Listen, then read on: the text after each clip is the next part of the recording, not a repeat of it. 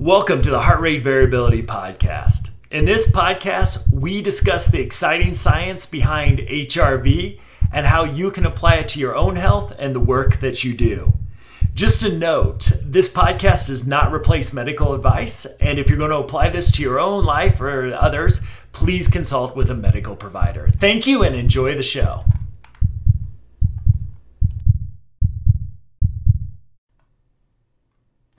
Welcome to the Trauma Informed Lens podcast. I'm Matt Bennett, and today I'm flying solo. Uh, I'm flying solo to introduce a series that we're going to do um, that goes sort of in the way back machine, way back to 2018, uh, when I first got introduced to heart rate variability. And um, I this is uh, episodes from my other podcast, the Trauma Informed Lens podcast, and um, uh, for for the few uh, about 100 episodes, I had two great uh, co-podcasters, uh, Kurt Moyer and Dr. Jerry Yeager, uh, both experts on behavior, stress, trauma, mental health.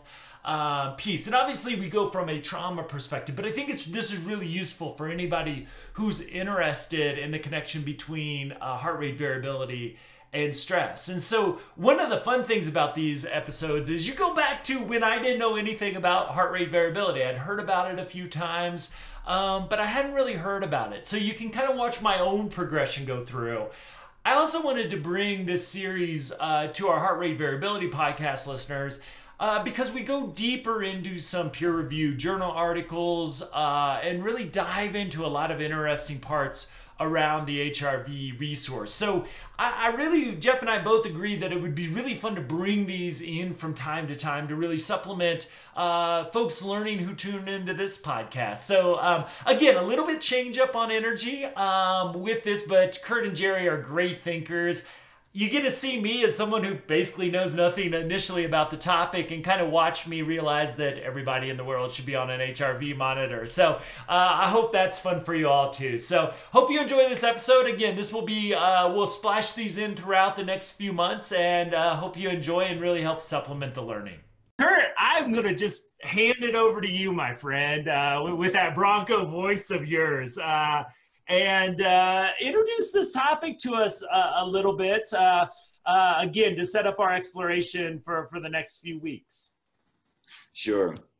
I'm going to back up a little bit and kind of talk a little about how this got to be a really interesting topic to me that has been one that's um, I've really just enjoyed researching it and learning more about the physiology of the stress response and especially heart rate variability as I kind of kind of like pulling a thread on a topic you know you just kind of keep going through it. And i'll go back to kind of where that started for me. It was early on when i first became involved with jerry.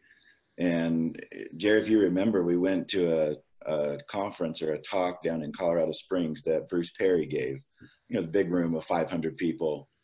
And the thing the one thing i remember besides he was very entertaining and, and, and great a great speaker at the kind of the end of the talk, somebody said, asked him a great question and said, if you could pick one thing that was indicative of recovery from traumatic experience, what would it be?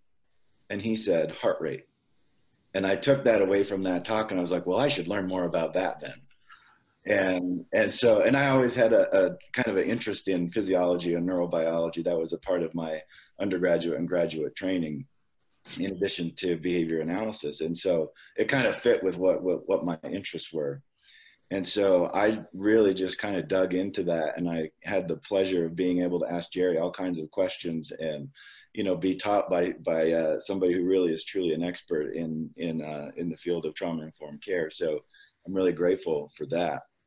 But I started really going into why would heart rate be such a robust measure that would tell us whether or not somebody was was positively recovering from from traumatic experience.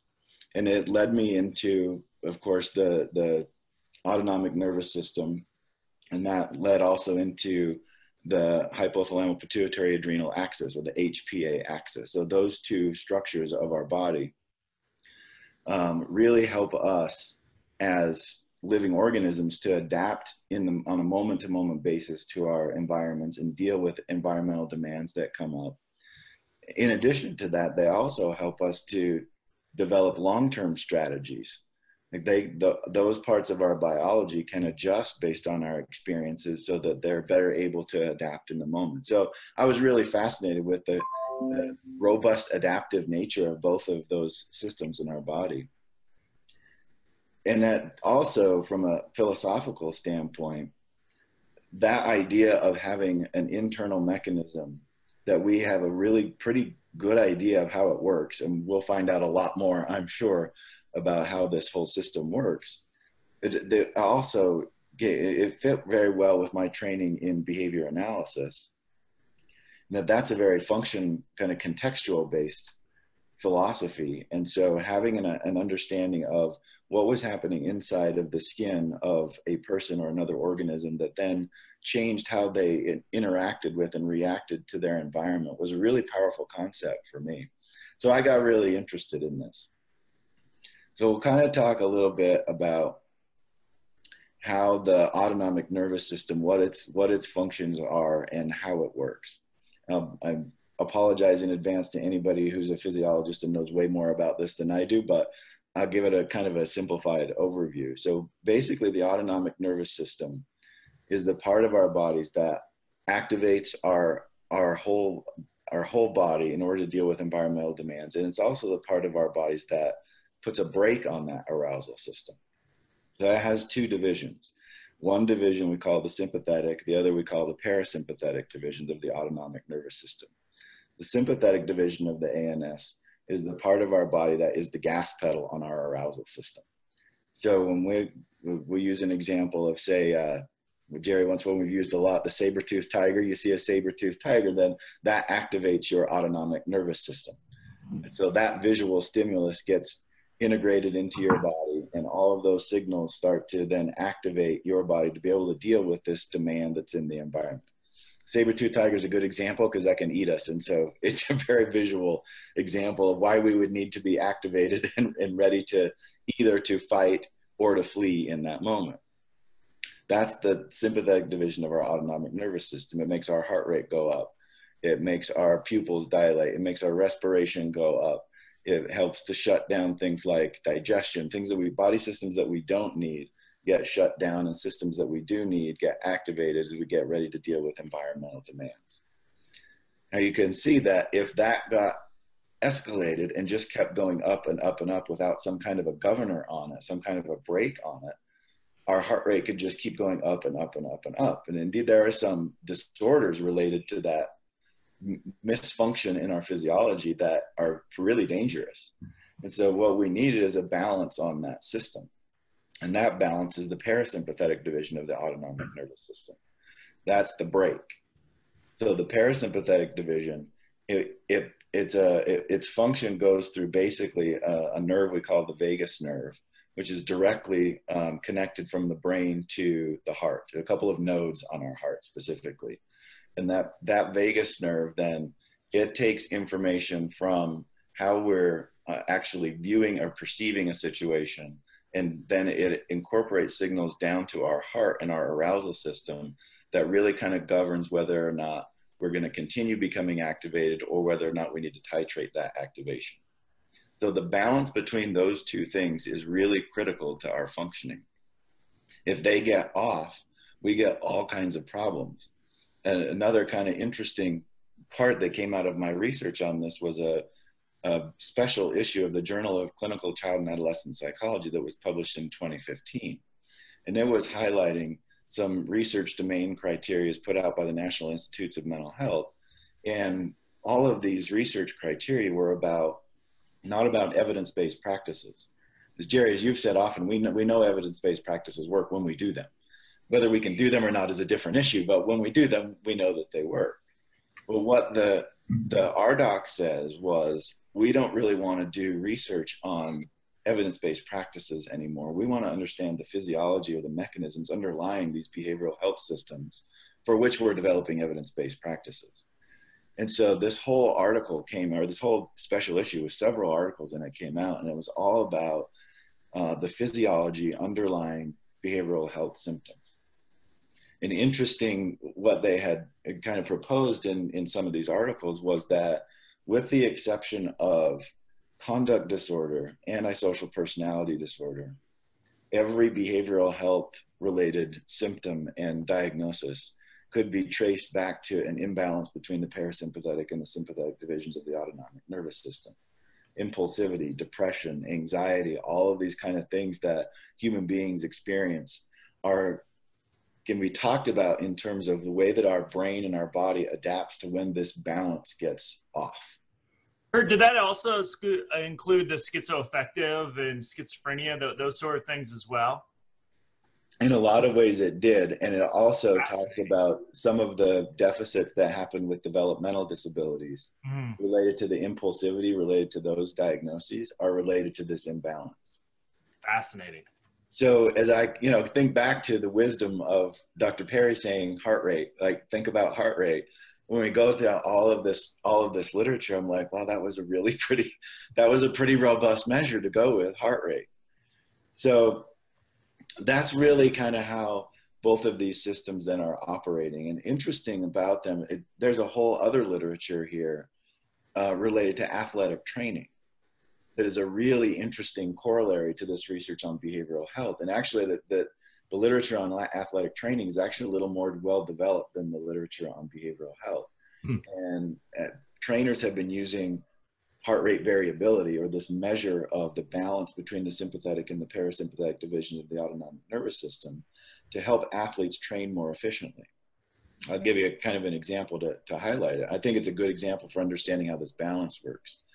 So, in order for an athlete to improve performance or fitness in any way, whether it be uh, cardiovascular, musculoskeletal, any of the endurance, any of those kind of fitness categories, it requires that you put uh, a level of stress or a load of stress on your body and that you put the right amount of stress onto your body and then you recover. And it's the balance between those two things and the timing between those two things that predicts and determines how much athletic uh, performance you can gain and so that was a lot of guesswork before about the late 1990s Right? So how much to recover and how much load to put on the body was a little was a lot of guesswork. You'd go by feel, right? People would say, "How do you feel today? Do you need to do a rest day today, or can you do a hard day today?" And it was all based on subjective feeling. Well, when they went into looking at this uh, measure of, of uh, related to our heart function, which is heart rate variability, which I'll explain exactly what that measure is in just a minute what they got was a physiological measure that was not subjective. So they could now tell an athlete, today is a day to do a hard day. You've it's recovered. leg day, whether you like it or not. Right, right.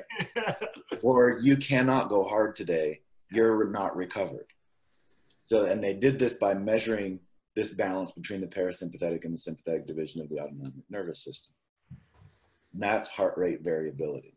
So you you could see even like the day after a hard workout that the heart variability would not if you needed a rest day, the heart rate variability would not go back to sort of baseline. Right. Wow. Right. right. Your balance between parasympathetic and sympathetic divisions would not recover to where it was at its optimal balance. Hmm.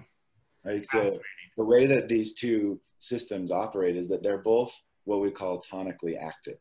They're both active all the time. They're just balancing one another out. If they get out of balance, one pushes the other a little bit higher. And so if you don't have enough parasympathetic activity, we call this vagal tone, mm-hmm. which is a great word. It, you think about muscle tone, and it's developed very similar. You can actually develop vagal tone or parasympathetic balance by going through fluctuations of work and rest in the same way that you do weightlifting. Mm-hmm. You can develop this this ability. So if they get out of, out of balance, then the sympathetic starts to keep driving uh, our arousal system up. And so you'll get lots of overtrained athletes that have very high levels of sympathetic activity and not enough parasympathetic activity. And that's the pathway to overtraining, burnout, and injury. Hmm. So getting that right, and that that apply that right to our worlds of constant stress, even and you know the things we've talked about with with children who undergo an experience, adverse childhood experiences, they then have their sympathetic division of the autonomic nervous system becomes upregulated and not in a state dependent way. It gets, that becomes a trait. And so that gets upregulated all the time. Sympathetic activity is up, which has a cascade of effects, including cortisol, which comes from the HPA axis, which has some different differential effects. But they have high sympathetic activity, low parasympathetic tone. Mm-hmm. So when they get stressed out, they live at a high level of sympathetic activity, and there's no, there's not enough break to bring it back down. So there's no recovery. And one way to even think about this from a behavioral health standpoint is uh, the idea of what happens when somebody gets hospitalized for psychiatric symptoms. If there's not enough recovery, uh, but within about six months post hospitalization, it's considered to be a part of the same episode and it's just getting regenerated because you didn't get recovery all the way. So you get behavioral health symptoms activated and it perpetuates itself for a long, long period of time unless you can truly recover. Uh, which, when you go to that athletic training kind of literature, is restoring the balance between parasympathetic and sympathetic activity. So let me let me ask you this question. So so we're talking about variability here. I think it's easy for me to see. Okay, we've got if I can break it down very simple. The the the parasympathetic or the sympathetic nervous system is sort of the anxiety that the can activate the fight or flight response. Uh, parasympathetic kind of calms that that down to some extent, very simply put. But where I think I get that from maybe if I'm just thinking about heart rate, especially as an athlete, you're training, you know your heart rate is going up. You you see all those charts in the gym about the older I get, like the my heart rate's supposed to be less and less when I work out. You know, but so so what's the what's the variability of all this have to do with anything? That's a, that's a great question. So when you look at heart rate, heart rate is measured in beats per minute. And so that's say you have a heart rate of 60 beats per minute. Um, that means there were 60 beats of your heart in one 60 second period of time, obviously. Now there, because just because there are 60 beats in that minute doesn't mean that there's one beat every second. Hmm. There's a difference in the delay between each beat, and the interval between each beat. So it may vary between a third of a second, sometimes up to a second and a half. And that variability is what we call heart rate variability. So essentially, think of statistics. That's a standard deviation. That's the the the the average variability or the average duration between beats of your heart is a heart rate variability measure. And in there's some really kind of fine, fun. I love this kind of stuff, and not everybody loves the math of it, but I love the math of it. There are different measures that you get based on how frequently you measure heart rate variability. And so this is frequency in hertz kind of measure. So mm-hmm. the more you measure something, the more variability you can actually detect. You may just not be measuring frequently enough to detect certain aspects of the of the variability, right? So the more you measure, the more the more variability you can actually detect, and that more you measure versus different frequencies of measurement give you either parasympathetic activity or sympathetic activity. So you can measure them both with the same measure of heart rate variability. It just depends on how frequently you take a measurement. Hmm. So it's really, it's, I mean, I, like I said, I could go into the, the it's really pretty fascinating to when you, when you dive into it. Um, so that's what heart rate variability is. And heart rate variability is, is really showing to be one of those measures that can tell us things in more extended periods of time, like recovery from a stressful event from day to day. It's also uh, being um, shown to be a measure that is predictive of things like affective instability in daily life. Right? That if our heart rate variability gets low, meaning there's not much variability in intervals between beats, and when you take the math of that, that means that your heart rate is higher. Hmm. If your heart rate and beats per minute gets higher, there's less variability that can actually occur because you have to fit in more beats per minute. So variability will go down. The, the, the more, the higher your heart rate variability, the lower your heart rate. So you want high heart rate variability, low heart rate. That's indicative of a good parasympathetic balance. Okay. Which is so, so variability is a good thing. I still get tripped up on high. but low variability means high heart rate. They're very closely correlated with one another. right, because if, if the beats are quicker, there's less room for variability right. within that. Right. So you're you're not measuring this on a, a, Fitbit per se. You aren't, although a lot of heart rate monitor, the real fancy heart rate monitors now, you can extrapolate an EKG signal from the heart rate monitor, and you can get heart rate variability from it. Okay. There are also some training products for athletes that will measure the beat to beat intervals in your heart rate by measuring capillary changes in capillary flows in your fingertip. Mm. And you get a heart rate variability measure. I've actually used one. It's called the iThlete. It's pretty cool, actually. You plug it into your iPhone, and every day it gives you a green, a yellow, or a red signal based on your uh, comparison to your baseline heart rate variability of whether or not you've recovered from a workout the day before or not. Wow. Really fascinating. But so as you connect these things to the way that in, within the, the model of the arousal continuum, it changes the way that our brain functions. As our heart, as our arousal system gets up, we get we, we have the ability to use different parts of our brain. And so if we get if we're in the in the alarm stage, then our ability to think into the future is diminished. Uh, we get really focused on the here and now. We we get much more uh, the the limbic areas, emotional areas of our brain, the activity areas of our brain get get much more activated than the cognitive or prefrontal cortex areas of our brain, and so we think and perceive things differently. And that's one of the most fascinating things that we can kind of get from this heart rate variability is that as we look at um, what a say a, I'll give you the example since I've used this so much a child in a in a residential treatment center and I've also now used this with adults with intellectual disabilities in um, community placements as we look at their heart rate on a day-to-day basis we get to make different decisions about what kind of experiences they're likely to benefit from therapeutically that day mm-hmm. and so if their heart rate variability or their heart rate is high then they're not likely to benefit from cognitive intervention. They're much more likely to benefit from reg- regulatory intervention to restore the parasympathetic balance. And they might be able to do a little bit of regulatory intervention, or uh, sorry, relational intervention.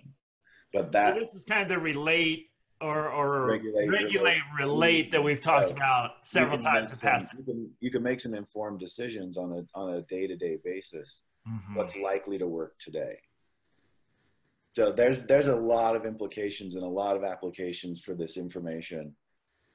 So, so as a behavioralist, here we go, here we go, I got, I got, I got. So as a behavioralist, you know, who, who's, you know, just to stereotype you as I love to do throughout these episodes, who, who's so focused on the environment. Really, if you don't know what's going on with in the skin, your behavioralist intervention, and I'm picking on you, but uh, this is all of us, might not even, and I, I, think what we'll talk about with trauma, that you may see and think somebody's regulated, but really they might be not, is, is that we don't really have sometimes, at least until technology gets there and, and our thinking gets different, we may not really have the information we need uh, to understand if our intervention's appropriate for what's going on biologically within the individual.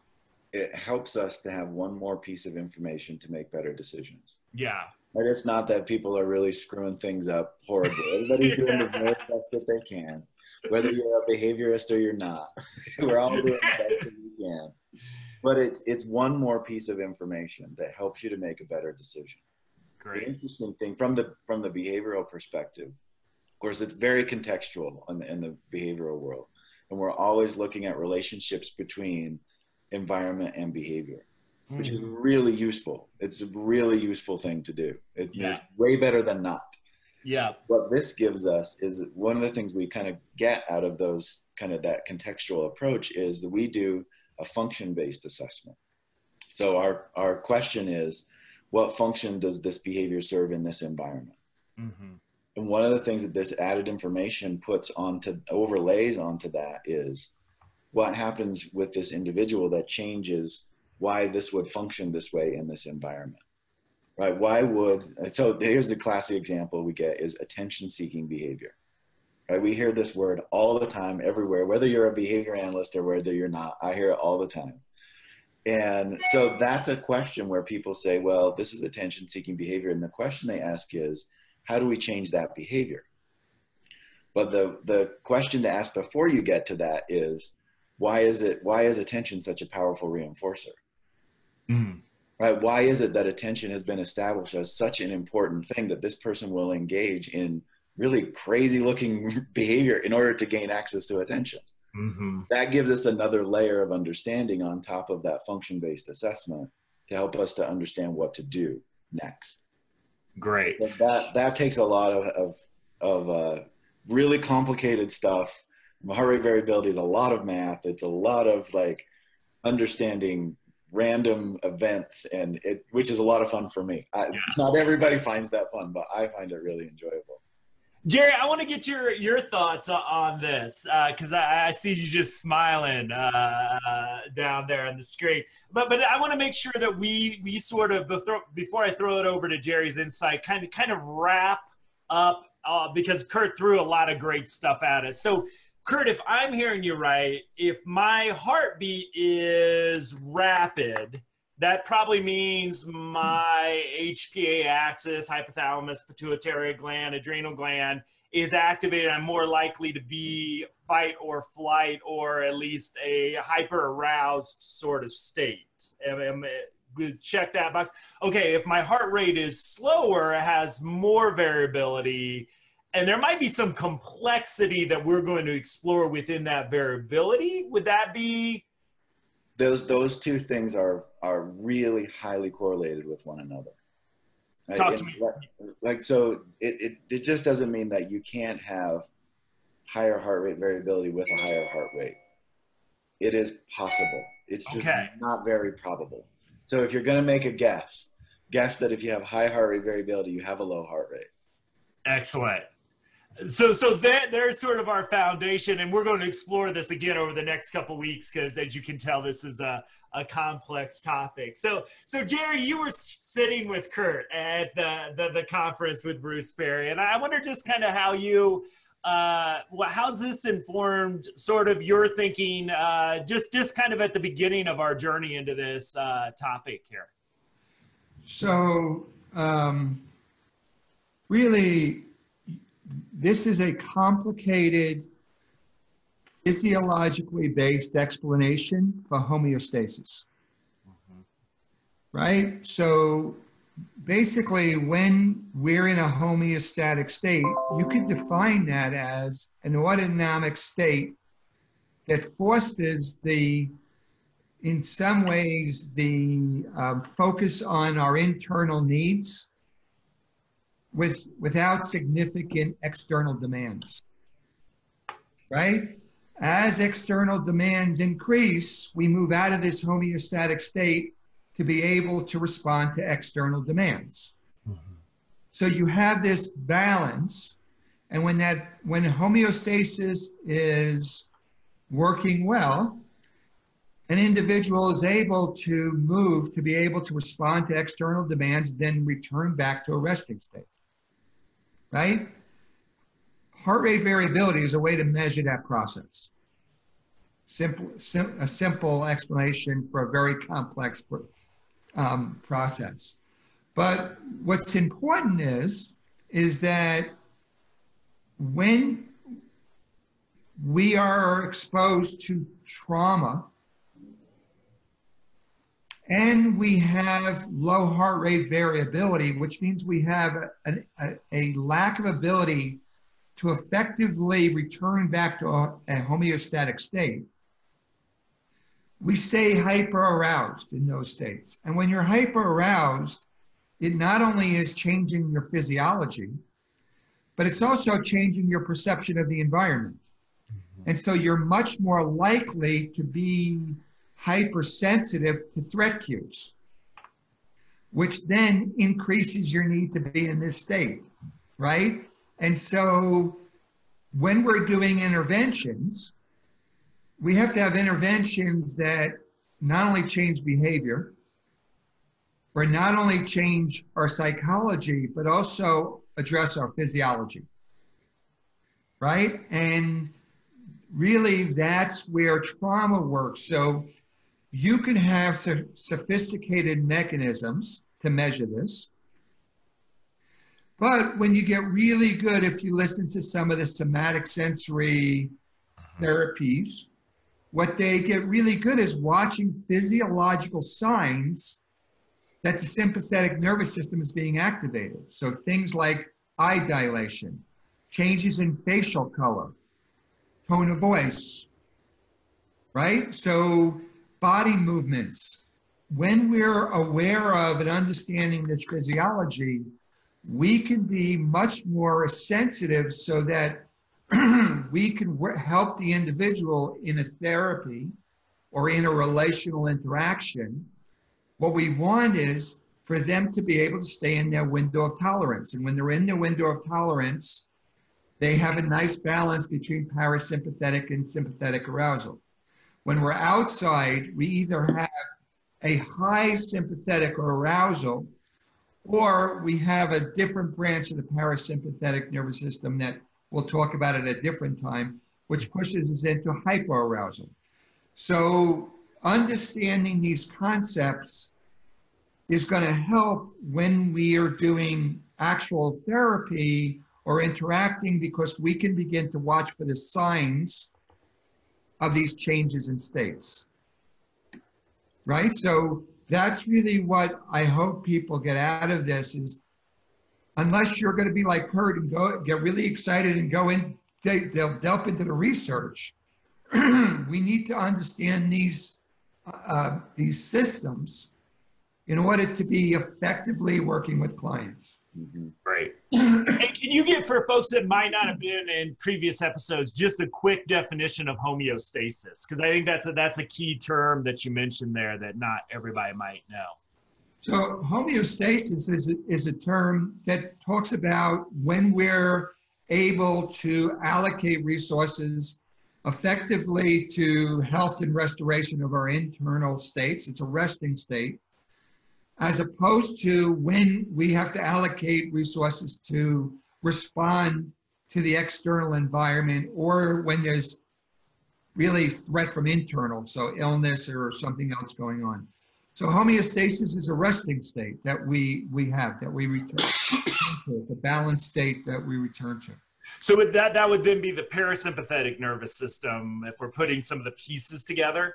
well, actually, actually, a resting state, you never only have parasympathetic. As, as Kurt said, you have variability, right?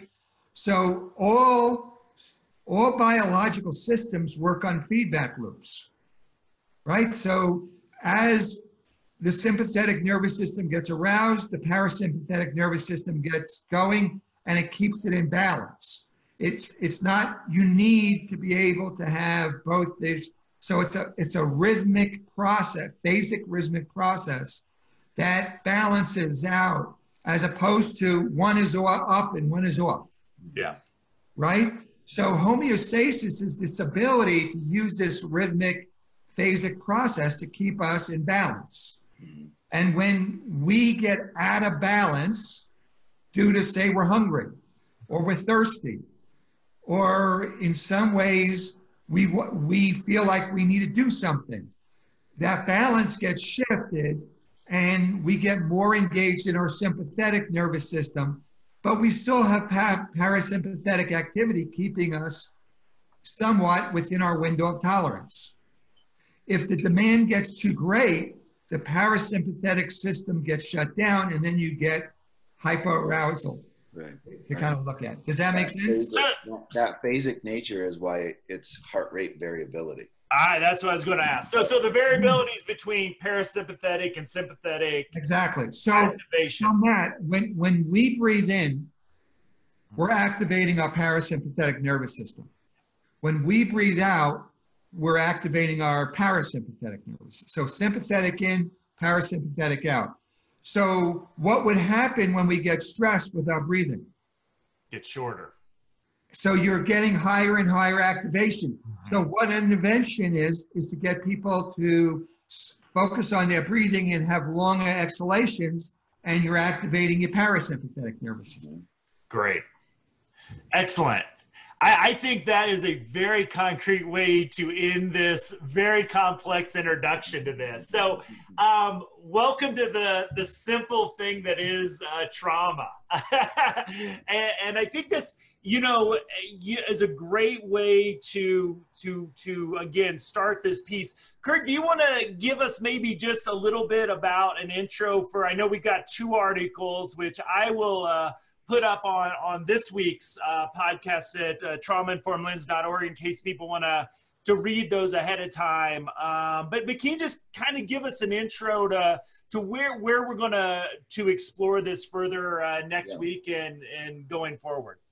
Yeah, next week the the articles that I picked next week were some demonstration articles that show some of the differences in this measure heart rate variability across different groups or different populations. Mm-hmm. Uh, so there, and there are a couple of those. So that's one that's really a pretty interesting one, and it also highlights some of the interesting changes that can happen to our our autonomic nervous system and our hypo, HPA axis um, in a prolonged exposure to stressful events. So there's some interesting things out of those two articles. We'll go into some other ones and I'm saving some of the ones in the last for you, Matt, uh, that I think you'll really, really love. Uh, we have some, uh, there's some around differential responsiveness across people with different, uh, different uh, behavioral health diagnoses or different responses to intervention based on their heart rate variability measure. And finally, we'll kind of wrap it up with a couple of articles related to predicting connections between therapists and clients based on heart rate variability.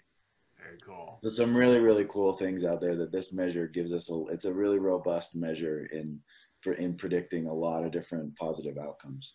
Awesome. And, and I've, I've uh, looked at the first two articles, and, you know, again, while this might seem complex, and I think, you know, especially during the holidays, I, I know you, uh, a lot of people are dealing with a lot anyway, but I, I really encourage you to look at this because even though we might not be at the place where we can get a, a whole lot of uh, technology on folks at this point. I, I think this really, uh, what I found about the polyvagal theory and, and this thinking around this is it really, it gives the why to so much. Why we talked about coping skills since the beginning of psychology. You know why some of our interventions might work in certain situations and not in others, and and so there, there's a, a lot. Even though this this does get pretty deep. I think once you get the basic understanding of sympathetic, parasympathetic, the variability pieces, which these articles also help you out with, uh, there's some really go- there's some gold here to hold on to, and I think uh, will inform more and more of our thinking. As again, maybe we start to use this technology in different ways moving forward. So. Very cool. Well, please join us again. I'll put those articles um, on traumainformedlens.org uh, with this episode. I'll also put them for next week's as well if, if you missed that. But um, please join us next week and we'll we'll even dig a little deeper. So uh, thanks everybody for joining us. Kurt Jerry, as fun as always, and I'm excited to uh, nerd out with you both again soon. So everybody have a great day.